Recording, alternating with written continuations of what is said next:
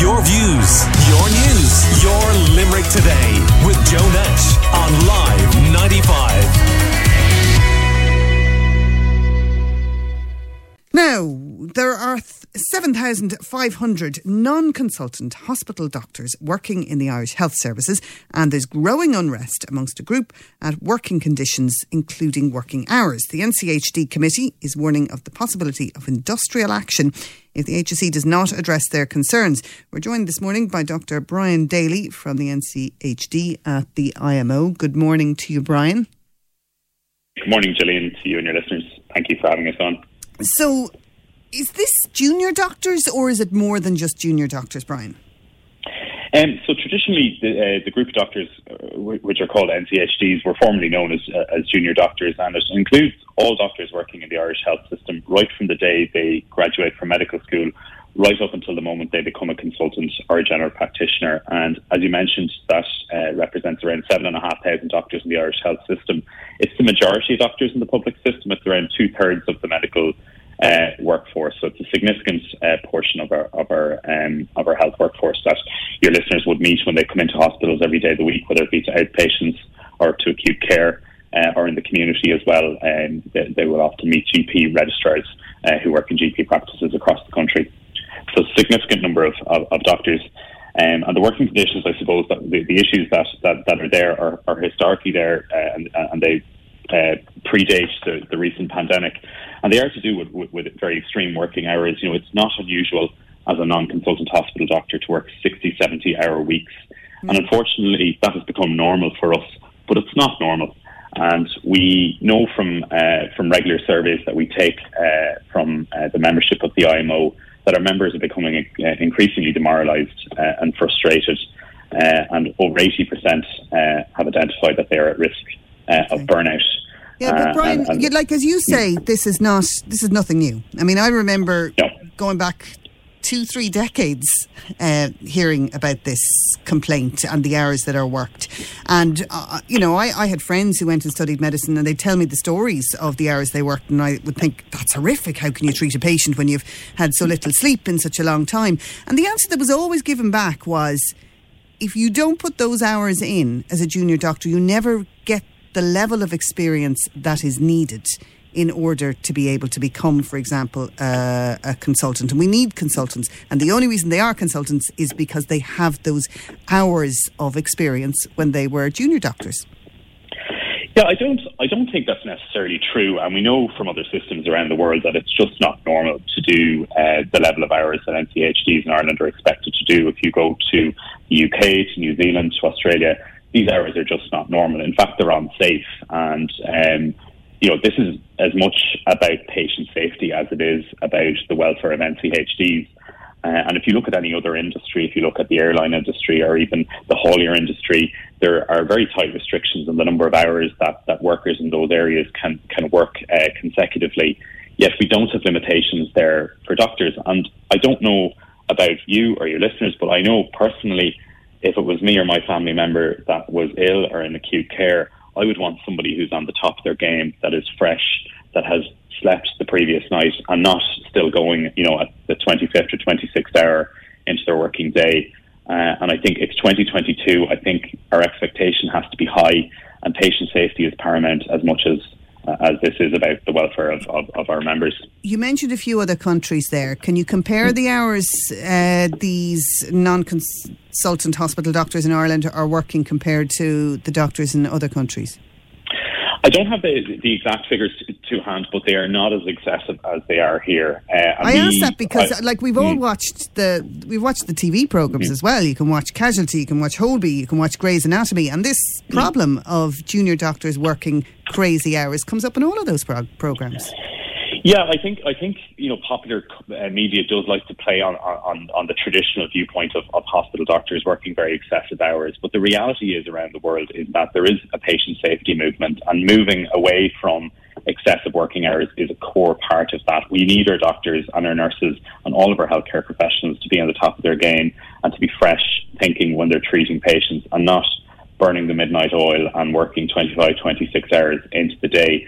I think, look, the European Union has recognised this with the advent of the European Working Time Directive, And, you know, it's, NCHDs are not supposed to be working regularly more than 48 hours a week, but our members have shown uh, through surveys, and, and, I mean, they can show it in their, in their, their hours clocked every month as well, that they're regularly working greater than 60, 65 hours a week.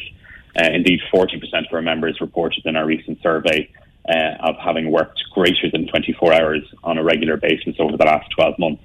Brian, uh, do you think, think some hmm. some of the resistance to changing this is from the older doctors who kind of feel, well, I did it, so you have to do it too, suck it up?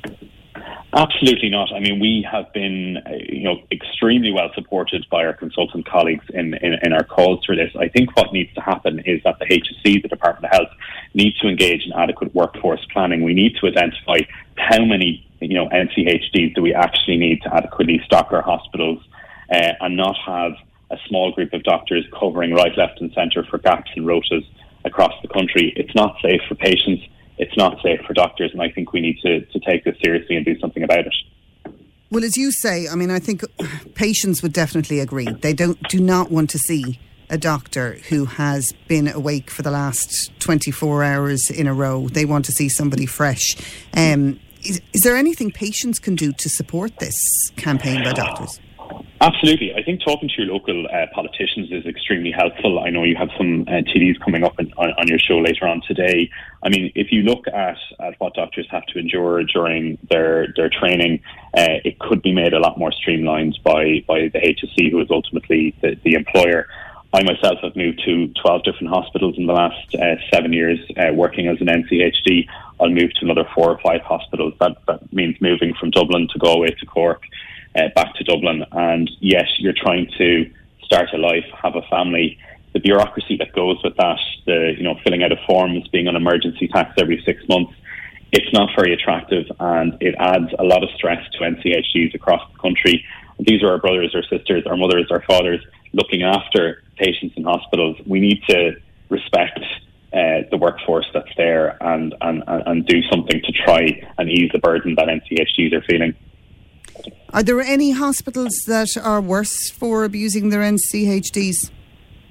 It's very variable across the country and it can vary um, depending on the specialty you work in. So I, I wouldn't generalise as, as uh, certain hospitals being worse than others, but certainly uh, in, in specialties that could be particularly short at a period in time uh, due to illness or, or whatever, it can be it can be particularly difficult. You know, I remember a Road Safety Authority ad going back where, uh, you know, the message was don't drive when you're tired. But I th- I am pretty sure it was a junior doctor driving home after one of these shifts. And I think it brings home the point that it affects your life in so many different ways. That that junior doctor lost their life um, because, uh, you know, and presumably had no choice in terms of the hours that they were working. Well, well, this is it. And I mean, unfortunately, we've had to put in place in hospitals, and, and many hospitals have responded, to be fair, of having on call facilities available beyond call times so that junior doctors can rest before they get in the car and before they go home. Such is the level of tiredness coming off of, of, of out of work uh, the following morning, having been on all night, or indeed having been on the previous uh, 24 hours.